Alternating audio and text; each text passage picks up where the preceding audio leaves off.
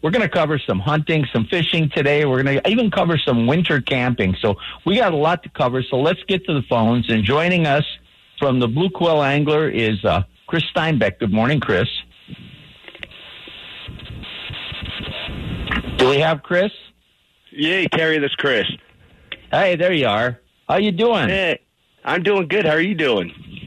Doing okay. Doing okay. You know, I don't know if you could hear me when we were we were um I was opening the show. This cool weather, unlike the spring where cool weather can have negative effects sometimes on fish behavior especially and all the animals even in in the fall, this cooler weather, it just fires things up, doesn't it, Chris? It, it does, you know, and like most people are ready for it. It's been a great summer, um, but once things cool down, it fires those fish up, especially those brown trout in the fall. And it's such a fantastic time to fish. Um, it, it's going to be productive for another couple months here, and just such a great time to be outside. Well, it really is, and it changes. I want to kind of talk to you about what's going on in some of the local waters, and then let's kind of get into some of how the techniques might change as we approach this fall fishing. But first, what are you seeing out there? I know you spend a lot of time on the South Platte. Why don't you start there? Yeah, you know, we've been spending quite a few days down at Deckers and up in Cheeseman, and um, they, it, they both been fishing a little tougher. Uh, the fishing's good, don't get me wrong, but not as good as it was this summer when they had high flows. And that traditionally happens on the South Platte when they start lowering the flows in the fall. Now, what happens, Terry, is usually as we get into early October and those flows get a little bit more consistency, those fish are going to respond in such a good way. Um, you know, on the South Platte, we're going to start seeing our browns get up on reds over the next few weeks. Um, it, it's still a little early right now, but the fishing wise, you know, a lot of times we've been going a little bit smaller nowadays. We're still getting really good tricos. Um, when the flows did drop down, the bug life just responded on the South Platte. So the tricos in the morning, there's really good midge hatches, there's PMDs in the afternoon. And what all that means is the fishing both subsurface with nymphs and dry flies on the top right now are actually really effective. Um, and it's a fun way to fish. And, and we should see the same kind of principles on the South Platte for the next month or so, you know. And as things cool off, go a little smaller with your fly choice down to size 20s and 22s. And, um, you know, and start targeting some of those more you know deeper transitions where the river goes from a little shallower riffle into a deeper slot. You know, it, it's kind of amazing. You know, you talk about uh, in the spring when you get a warmer day, it kind of triggers things and you get more activity. This time of the year, those colder, rainy days like we got in the middle of the week actually trigger more hatches, don't they? This time of the year, they do. You know, we get um, a blue wing olive hatch, which is a famous hatch. We get those in the fall, and the most prolific hatches you're going to see are the days when it's you know a little overcast, it's kind of raining a little bit, just a really low light day. Um, it is traditionally just like you said, Terry. In the fall time, sometimes the worse the weather gets, the better the fishing is, and so it's um, it's such a great change compared to what we see in the early summer and the early spring. Now, what about some of the other waters? What are you hearing or seeing out there? Yeah, you bet. So the Colorado River is going to be a fantastic option this time of year. Um, you know, in the fall, like I said, the, the brown trout fishing can be just tremendous. And so those rivers that have a lot of browns, like the Colorado, like the Arkansas River, and the Roaring Fork River out near Glenwood, and um, even the lower Colorado, all those are tremendous tremendously good fall fisheries. Um, and so right now on the Colorado, you know, we've been hitting a lot of the upper Colorado. Um, the fish are starting to come to life. You know, they're moving around a little bit. They uh, trying to get close to staging up for their spot on the Colorado, which we'll see get in probably about a few weeks out there as well.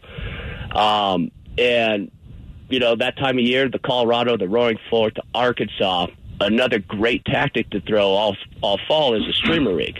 Throwing streamers and try to get that aggression bite for some of these browns. No, you're absolutely right. And I want to get more into just total tactics in just a minute because uh, a guy like me who does great with a hopper dropper, and then when you start talking about tw- size 22 PMDs, I want to slap you because I can't even see them to tie them on. We'll talk more about that in a minute. What about any of the other rivers like close to home, Clear Creek, or any of that? Much happening? Yeah, you bet. So Clear Creek's would be a good option right now. The flows are nice and low, easy to access. Um, And that river, they've done so much work. And if anglers out there, if you haven't fished Clear Creek, go give it a shot. Um, from down in Golden all the way up through Idaho Springs, up to Georgetown, that river is such a great trout fishery, both little browns and little rainbows. And um, for you fly anglers out there, Clear Creek's a great dry fly river, even this time of year. Um, well, and so Clear Creek's a really good option. And um, the South Platte above Chatfield up in Waterton Canyon could be a good fall option as well. Well, and yeah, and you're talking close to home for that guy that wants to get away for maybe just a couple hours after work. The days aren't as long, or maybe you just have a little bit of time on the weekend or something.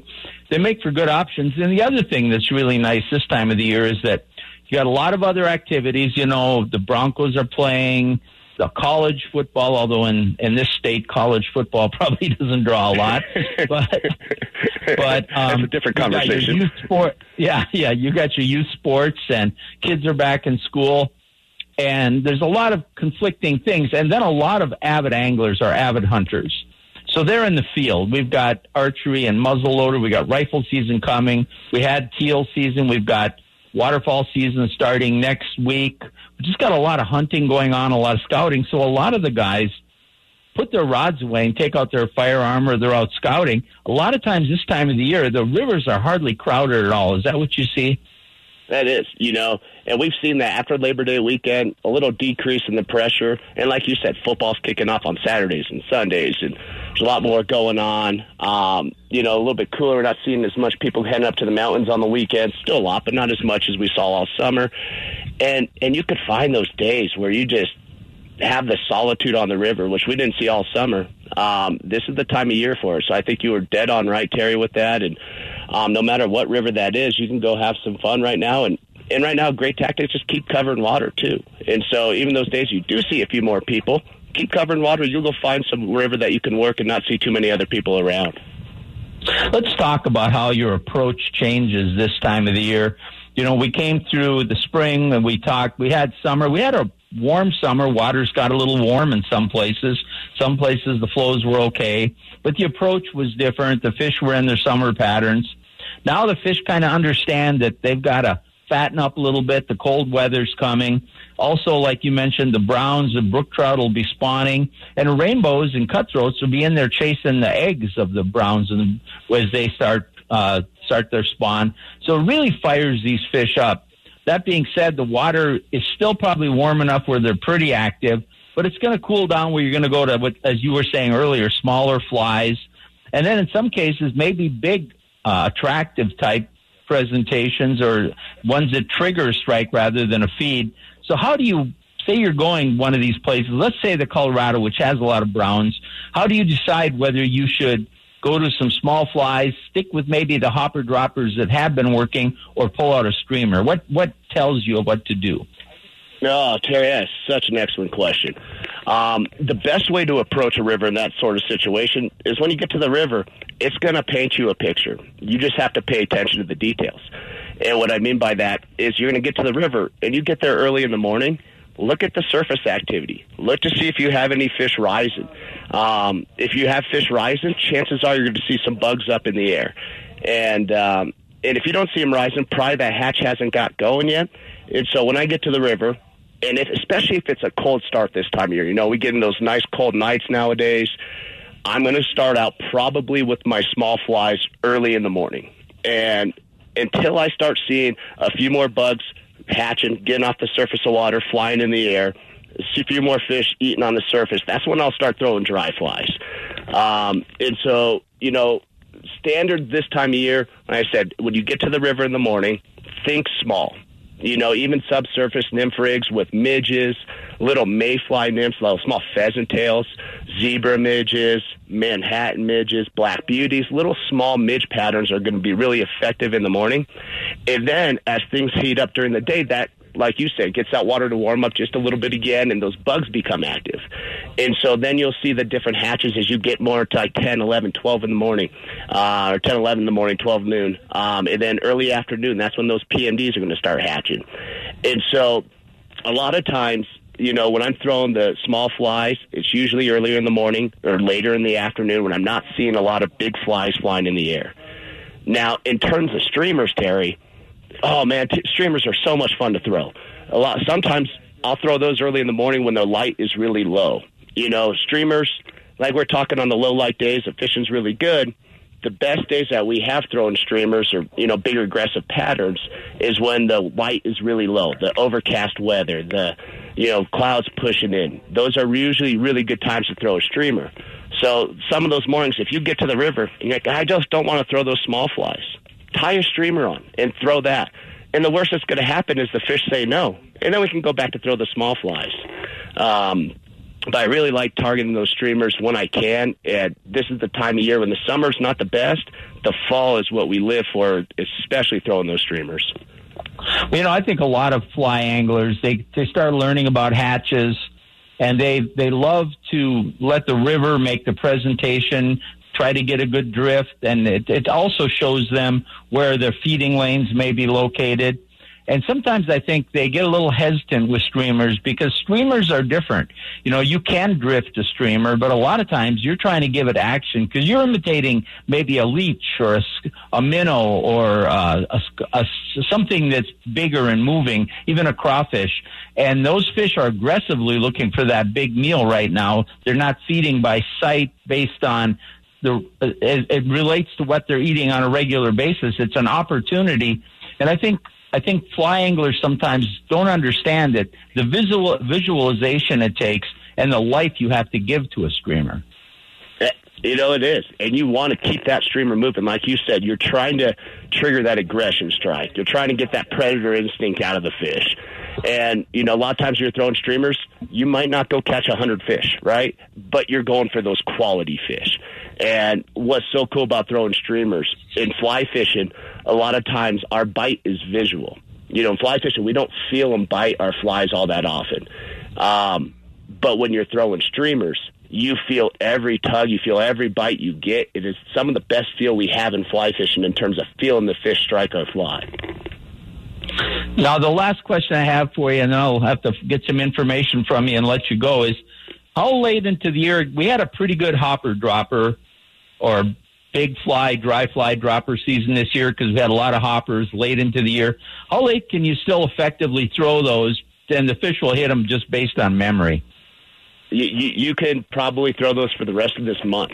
You know, if that weather stays warm, I mean, I'm still seeing quite a few hoppers when I'm walking alongside the river right now. And this is, you know, pretty deep in the season. And so those are still going to be an option as long as the weather stays warm. Once we start getting those, you know, freezing temperatures, that will start slowing that big bug bite down. Um, but I think we got another probably two or three weeks where anglers can go have success throwing bigger dry flies. And it's not just the big hoppers. The hoppers are definitely out, but we're still seeing some of our golden stoneflies, some of our crane flies on the South Platte, and those are big insects on the river. So some of those fish, they're still accustomed, they're still used to seeing those big flies, um, and they're going to be a little bit more willing to come up and eat them until things start cooling off. And when things start really cooling off, and we get those overnight freezing temperatures, and you know the frost in the morning, that's probably going to slow down the big bite. But I think we still have another two, three weeks left to pull some fish on big flies on the surface. Well, good because with my eyesight, I don't I don't do well with twenty twos and twenty fours. So I'll have to have you with to tell me where my fly is and if it's drifting right. Hey, why don't you oh, tell people where they, where they can find you, Chris, and what you have to offer? You bet, guys. You can call us up here at the Blue Quill Angler. We're right up the hill, right here in Evergreen. We've been here for 30 years. Um, and guys, we're here to help. If you're going to go fish a river and you don't know, like the hatches are pretty complicated until you really start learning them give us a call. We're happy to tell you what you're going to see on the river, what kind of flies you're going to have success with. We're here to help you out. We love helping. So please call us anytime at 303 674 4700. You can find us online at www.bluequillangler.com. And of course, all the social media. And um, Terry, thank you so much for having us on. And, um, and like I said, anything we could do to help you guys get into fish, please call us. Please let us help. All right, my friend. We'll talk to you again soon. You have a good rest of the weekend. Hey, you too. Thank you, Terry. That's uh, Chris from uh, Blue Quill Angler. Always a great resource. We'll take a quick time out. We come back. We're going to talk about a special day today is in Colorado and the country, right here on Terry Wickstrom Outdoors on 104.3 The Fan.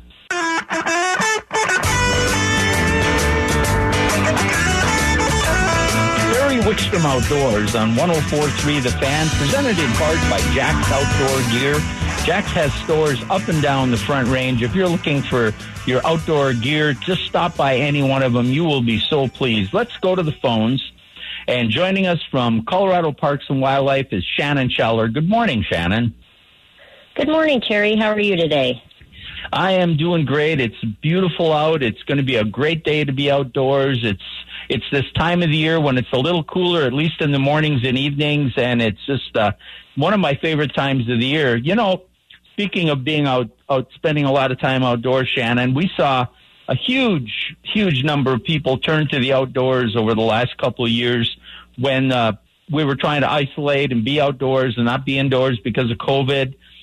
And uh, we don't know where all that's going to go. It's tapered off a little, but there's still a great demand for outdoor recreation, especially in places like Colorado. And I think a lot of these people, it opened their eyes to the importance of having resources to recreate on. And we're kind of celebrating that today, aren't we? We are, and we are celebrating that this is, we're lucky to live in Colorado and we have a lot of public land and we've seen a significant increase in the number of people outdoors with people moving to Colorado because of all of the national parks we have and state parks and open lands.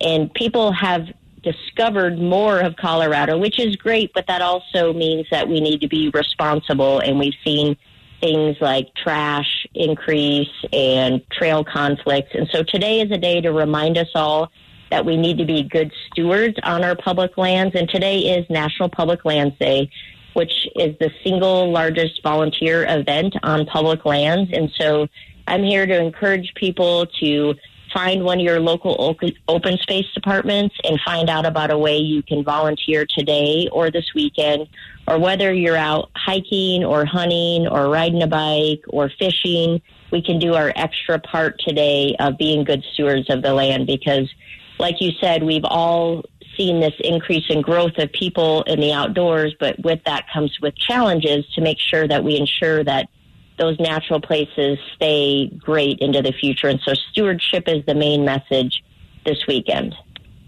You know, um, um, uh, an organization called ASA, American Sports Anglers, did a survey, and this goes back 10 or 15 years, so I'm sure it's changed some.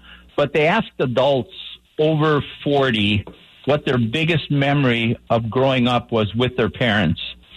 And 52% picked an outdoor activity fishing, hunting, camping, hiking. The next was going to an athletic event, and that was only 12%.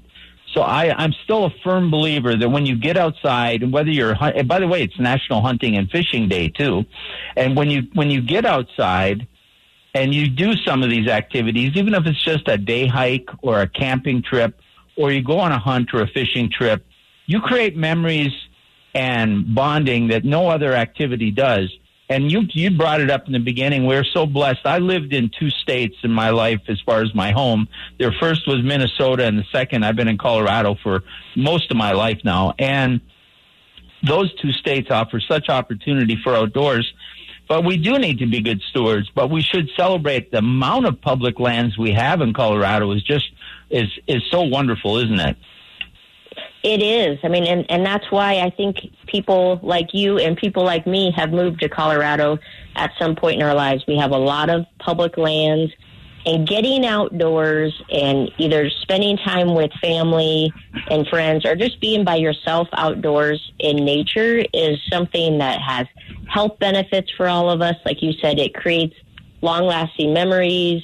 It reduces stress. You usually learn something. And so, just like you and I, there and listeners out there, we all love our natural places, and, and it they, the natural lands give us something, and it's our job to make sure that we give back. We they are all of our public lands, but that means it's a responsibility for all of us that while we're outdoors, we're being good stewards and actually, you know, leaving it better than we found it, right? Following the leave no trace principles. When we show up in a parking lot, if there's trash on the ground, picking it up, if if you have the chance to, you know, be a courteous trail user, keeping your dog on a leash, picking up after your dog, all of those things are things that will help someone else have a good experience and help you. And thank you for, for mentioning that it's uh, also we're celebrating hunting and fishing day today too. So two great outdoor activities as well. Yeah, and you know, you you kind of touched on outdoor etiquette. A lot of people are new to outdoor activities, and they're not necessarily mean, but they're they're kind of focused on what they're doing, and maybe they haven't researched it enough to even know what they should do or even what they're getting into. So the, the know before you go mantra has really been important this year, where we've tried to get people to understand where they're headed, what it takes, how to interact when you get there, and how to act. In fact, you're working with a group in northern Colorado called NOCO Places. Tell me about that.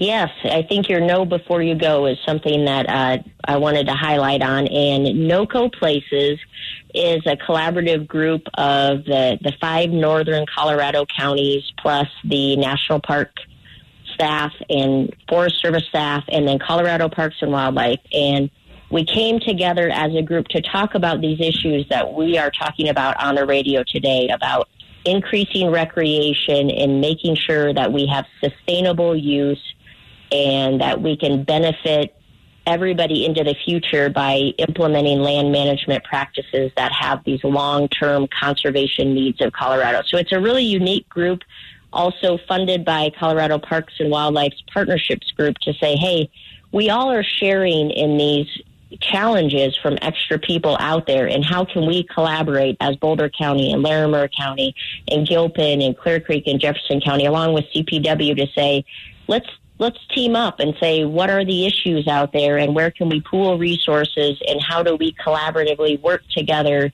to teach people about know before you go? And, and one of the great principles uh, well that's a great message but what i like about it is we also want to we want to be good stewards of the land but we want people to have a great experience out there. And the know before you go messaging keeps the natural resources sustainable but also helps ensure that you have a better experience out there. As people get out there, if they're unprepared, they may leave it, leave the natural place in a state that they didn't intend to, but it's worse.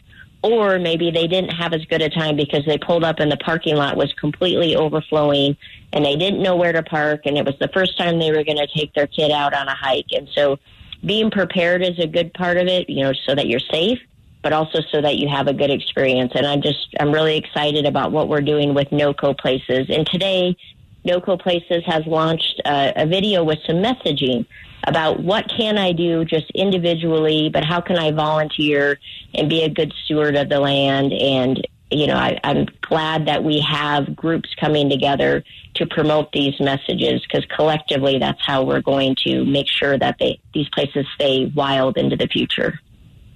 We're out of time, but where could people view the video? They can view it on Colorado Parks and Wildlife uh, social media pages, or we do have a website for NOCO Places, which is www.nocoplaces.com. And uh, sorry, nocoplaces2050.com. And you can get more messages there, but also CPW is promoting those messages as well. All right, we are out of time, but I think the message you and I want to put out there is please enjoy and celebrate the great outdoor opportunities we have both in Colorado and across the United States. But be responsible and know before you go. Thank you, Shannon. Thank you, Terry. Have a great weekend.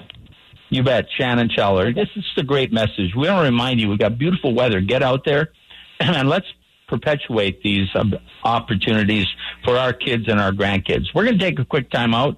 We come back, we're going to take you to a state park across the state and talk about the activities that are going on there and some you may want to partake in. Here on Terry Wickstrom Outdoors, presented by Jack's Outdoor Gear on 1043 The Fan. 1043 The Fan, brought to you in part by Jack's Outdoor Gear. Jack says locations up and down the Front Range and even in Cheyenne. Let's go to the phones. And joining us from Ridgway State Park is Derek McLaughlin. Good morning, Derek. Morning, Terry. How you doing, sir? Hey, I'm doing well. It's uh, beautiful here. How is it way over at Ridgway? What's it like there? I'll tell you what. This morning it was pretty crisp, but we're starting to definitely get that fall weather. Um, right now it's about 53 degrees out, but when I came in, it was in the 30s. Is it sunny and nice though? Yeah, it's sunny. The last few days, uh, three days, three days straight, we got quite a bit of rain, which is awesome, much needed. But it's definitely sunny, and it's going to start uh, raising in temp for the day. Of course, being sunny doesn't matter over there. You don't have anything to look at or any view anyway, right? Yeah, no, it's absolutely terrible to be here, to be honest. no, it's absolutely beautiful. We got Mount Sneffels, the Cimarrons, and the San Juan Mountains. You can't go wrong. Why don't you tell people who are new where Ridgway is located? Yeah, so Ridgway State Park is located uh, near the southwest portion of Colorado. Um, if you guys are familiar with Montrose, uh, we're going to be 17 miles south of that, about a 20 minute drive. And it's uh, on the way to Ouray and it's on the way to Telluride. Yeah, and you, it's called the the Swiss Alps of the Rockies. It is one of the most beautiful parts in the state, and you have a lot of great trails both on the park and connecting to you, don't you? Yeah, we do. We have quite a few miles of trails on the park, and then on the other side of the highway of 550, we have the Rat Trails, which is like many miles of bicycling and horseback riding uh, trails as well. Yeah, it's just a beautiful, beautiful area. And the lake at Ridgway. Uh, have you closed your boat ramp yet for the year? Or is it still open? No. So our boat ramp will close to boating. The last day that you can launch is going to be October 31st. But come November 1st, it'll be closed to motorized boating. So it'll only be open to hand launched, um, like canoes and kayaks, but no no trolling motors or no gas powered motors. And you have a tremendous, some tremendous fishing opportunities right at the park. You not only have the lake, but you have the river there too, which both can be phenomenal. And the lake itself is known for giant brown trout. Yeah, we get some monster brown trout that are caught out of here, um, and then obviously we have the smallmouth bass tournament that just finished up. Um, but yeah, monster brown trout. We have a big uh, book in our visitor center that shows some that have been caught over the years, and it's quite astonishing to see the quality of fish that we hold in our reservoir. Yeah, it's pretty important. And it's also a great camping destination for for a lot of different reasons. And you have camping year round, but you're going to be doing something different for winter camping this year, aren't you? Yeah, so you know we do have uh, winter camping. We have our Dakota Terrace campground, uh, Loop A. That'll stay open year round. Uh, that's a pretty popular area um, for when we start getting people in for leaf peeping, which has already happened. We're getting a lot of out of staters uh, for the leaf peeping that are coming in to stay. It's a bit early, um, but come you know October first, we are going to start shutting down a lot of our campsites. Uh, just because we see, you know, a decline in the summer users. But this year, we're actually going to open up Elk Ridge Loop E, and we're going to have five sites available for winter camping. Um, we haven't done that in previous years, but uh, once you know the leaves start changing in the next couple weeks, we're starting to see it. We'll see an influx of you know people coming out here, and then um, snowshoers come out here because we have a snowshoe program that we rent out for free, um, and then obviously the ice climbing that happens as well in Ouray. We get a lot of people that try to come through here and camp. So we decided we wanted to open up uh, Loop E this year, and we're going to keep uh, around five sites plowed uh, when the uh, snow starts hitting. But then there's going to be some others that are going to stay open as well. So, so are the are the sites that'll be open during the winter? Will they still be on the reservation system? Yeah, so they'll definitely still be on a reservation system. So keep an eye out on that. Um, but uh, a lot of our tent sites, like in H Loop down in Pa-Co-Chu-Puk, for the fishermen that want to fish the Uncompahgre, um, we do have H Loop open. They're walk-in sites, but when it snows, we don't plow those just because the the manpower to get up there and do that. So that would be on them. Um, but yeah, everything is going to be on a reservation system. It's going to be new and updated. Um, but just be looking out come October 1st on a lot of our, our sites starting to close for the uh, winter time. In the next hour, we're actually going to talk about gear for winter camping, especially tent camping. You know, I, what I've seen over the last, you and I talked earlier in the week, and what I've seen over the last five to ten years is because of the uh, improvements in clothing and sleeping bags and and and accessories people don't want to stay in the house anymore in the winter. They can they can be out in fairly cool weather and still be very very comfortable. As an ice fisherman i understand that what's available out there. And they want to be out even if it's just a climb out of their tent or their camper with a cup of coffee and look at the snow or maybe go, you know, get you free snowshoes from to go snowshoeing. But more and more people, I think that's why you're opening these sites are, are wanting to be out there in the winter, aren't they? Yeah, no, you're exactly right. I mean, with the technology of sleeping bags and a lot of these tents and just the stuff that these companies are coming out with have been great. Um, and like you said, the snowshoes, we do offer free snowshoeing on the park. Um, you can rent those out for free. We have a ton of them. Um, and we're trying to get more people to come out to use them. Um, but yeah, we do have a little bit of ice fishing. I personally don't know if I would ice fish the reservoir. Uh, it depends on you know how cold it gets, but I have done it personally myself and been successful. But it does get pretty thin in ice. Um, but we also have the uh, fishing ponds as well down at Pa-Co-Chu-Puk, which I think I went out there last time and caught over 30 in one day. So those definitely stay stocked and, you know, come out here, stay warm. I mean, it's like you said, it's not like how it used to be. Um, you're going to be warm if you have the proper gear. Now, a lot of people stay at Ridgway and use it actually as kind of a home base to explore the area. You said you're you're you know you're right in the middle of the mountains there. You're close to Ouray, and also the Million Dollar Highway. When the leaves start popping, well, the Million Dollar Highway is an incredible drive anytime you can do it, isn't it? Yeah, no, it's absolutely beautiful. Um, you know, I try to take it as much as, as possible when the leaves start changing because, I mean, wh- why not? I'm right here. Go get out of the house uh, is a big thing. Get out of the house and go take a look at the beauty that Colorado has to offer. I was up on Elk Creek last week, and just the tip of some of the leaves were starting to change. Uh, and you know, with the cold temperatures that we're having, it's it's going to start happening. So so, Derek, it sounds like the place to be, and there's so much to do. It's a bit of a drive, but folks, if you haven't been there, whether you camp or not, go experience it. But if you want a winter camp, what an opportunity. Derek, thank you for joining us. Yeah, no worries, Terry. You have a wonderful day, sir. You bet. That's Derek from Ridgway. It's just a beautiful part of the state, and there's so much to do there. We're going to take a time out. When we come back, we're going to change things up a little bit as duck hunting season is about to open, and our resident expert, Brad Peterson is going to join us, and we're going to talk waterfowl on Terry Wickstrom Outdoors on 104.3 The Fan. Sports Radio 104.3 The Fan. Every Saturday morning, it's Terry Wickstrom Outdoors. Terry takes Yeah, you Brad. inside the outdoors. You know, hunting, fishing, camping. It's Terry Wickstrom Outdoors. I guess we're Now, playing the open you play at the top of the hour, but that uh, is Brad there. Hello. Hello, Brad. I don't know what was happening there. That's happened a few times over the last few weeks where the somehow the computer decides it's starting the second hour of the show. But we'll be okay. Yeah, So, that, that's fine. yeah, well, we get to hear all about me and how wonderful I am. We like that. I, you know what? It, it's it's all true. Uh, well, we'll don't suck up, Brad. It's not. um, hey, Brad. The reason I had, you know, you obviously you come on a lot of, uh, you come on a lot of times, and we talk a lot of fishing. But you're also our our resident waterfowl expert. You guide for waterfowl. You used to host a lot of calling contests, and uh, I think youth season has already started. But waterfowl season, we had the youth season starting. We had a little taste of it with teal, but now we're uh, the things are we're getting ready to really kick off, aren't they?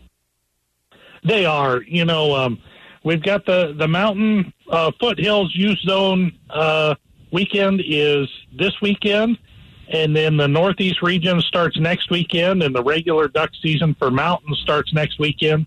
So we're right here at the precipice of just a, you know, kind of the the excitement for waterfowl hunters is is just right around the corner. Everyone's starting to get stuff ready. That cold weather that we had last week looks like it brought a few new birds down and got the dogs excited. So I think the the duck hunters are are just chomping at the bit right now. Now, I want to talk to you about where to hunt and some of the opportunities, both resident and migratory birds. But before we do that, um, let's talk a little bit about if if you're experienced duck hunter, you probably have a lot of stuff. But let's just say I'm really new to it and I want to get into it. How do I get started? What do I have to have? And what should I look forward to adding to my gear as I go? Well, for waterfowl hunting, the first thing you have to do is have the proper license.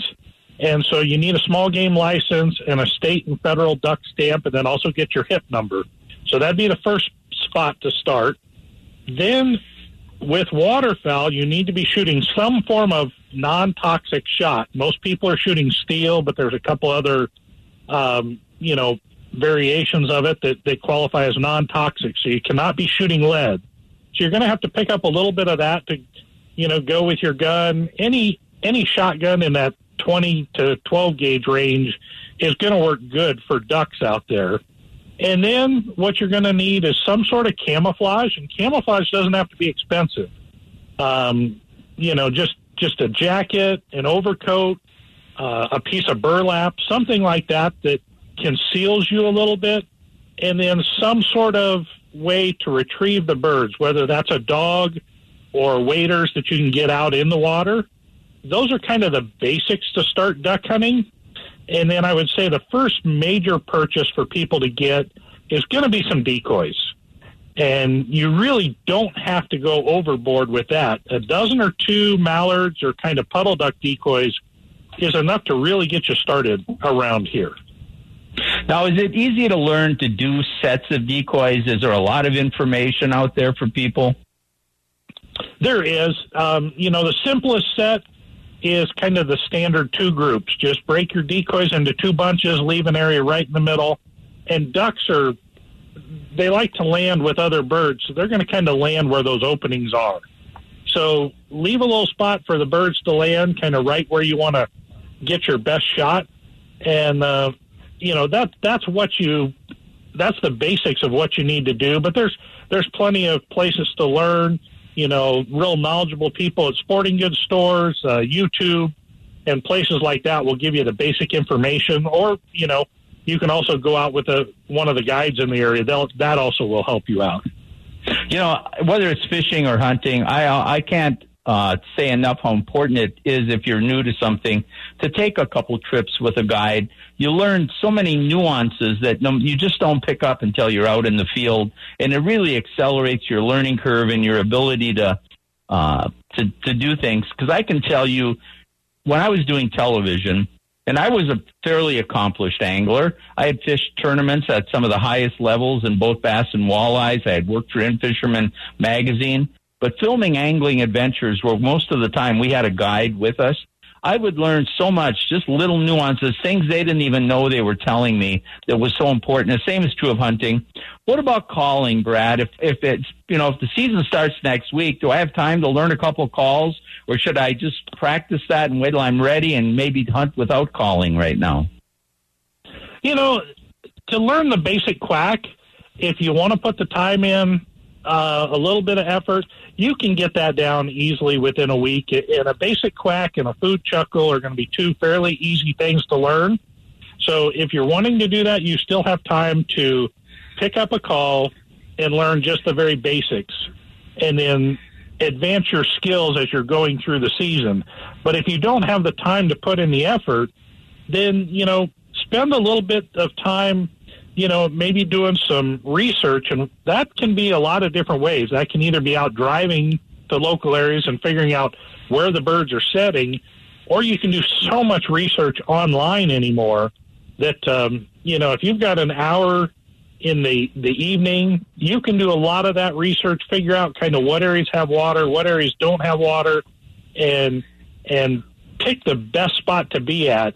And the calling won't your lack of calling won't impact you if you've spent the time, you know, figuring out exactly where the birds want to be.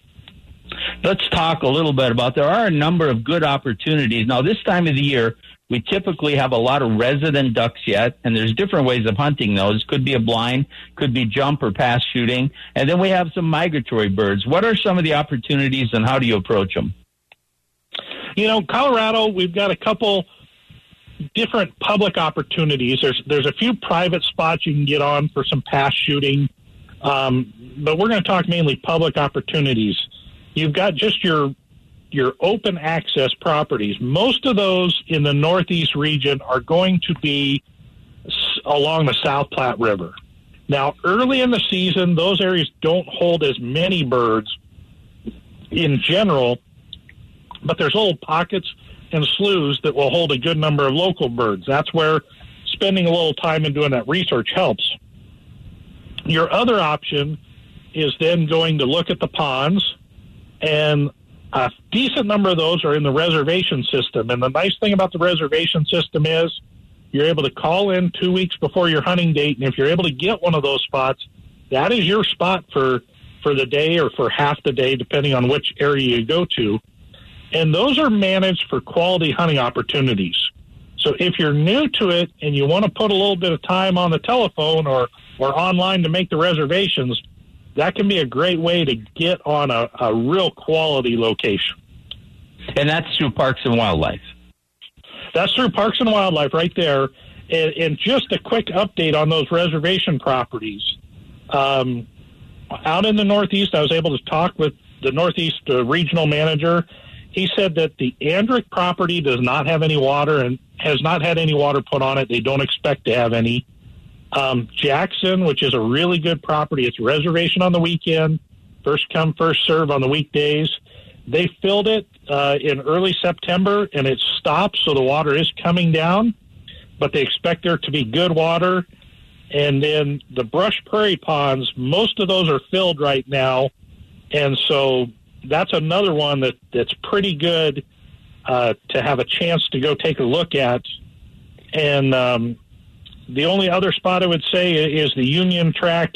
The ponds don't have water. They're thinking about getting, or the Elliott, they're thinking about getting water in those ponds through the ditch system. Should be coming in here fairly soon. But the Union track, uh, section one and two, both do have water. So there are some reservation opportunities. They're a little bit more limited than they have been in the past due to our, our dry summer and fall. Now, most of those, as you mentioned, there's some resident ducks, but there are a lot of those are going to be migratory birds that will fluctuate during the season. We have a couple areas of the state that have some pretty good resident ducks, so don't we? Yeah, we definitely do. If you're if you're wanting to kind of hunt some of those resident birds early, that North Park and the San Luis Valley area has a good resident population, and those seasons start uh, next weekend. So if you're really chomping at the bit, that may be an area to take a look at. North Park in particular, you know, it's got different lakes and ponds that you can hunt, but it also has a lot of the river system there that provides opportunities for jump shooting. So it's got a real good mix up there. It's not too far away and can be a real good way to start off the, the duck season. Brad, we are out of time, but we'll be covering this off and on over the next few weeks as we get into the season. Um, if people want to get a hold of you to book a trip, how do they do that? Uh, the best way is to look me up on Facebook at Brad Peterson Outdoors or give me a call at 303 829 3998. We still have some availability coming up here in October for the early season. So if they're interested, give us a call right away. All right, my friend, we'll talk to you again soon. That's Brad Peterson. Always a great resource, both fishing and hunting. We're going to take a quick time out and we come back. Nate Zelinsky is going to join us and we're going to, we're going to talk some hunting opportunities, uh, with Nate and maybe a little fishing too, right here on Terry Wickstrom Outdoors on 1043 The Fan.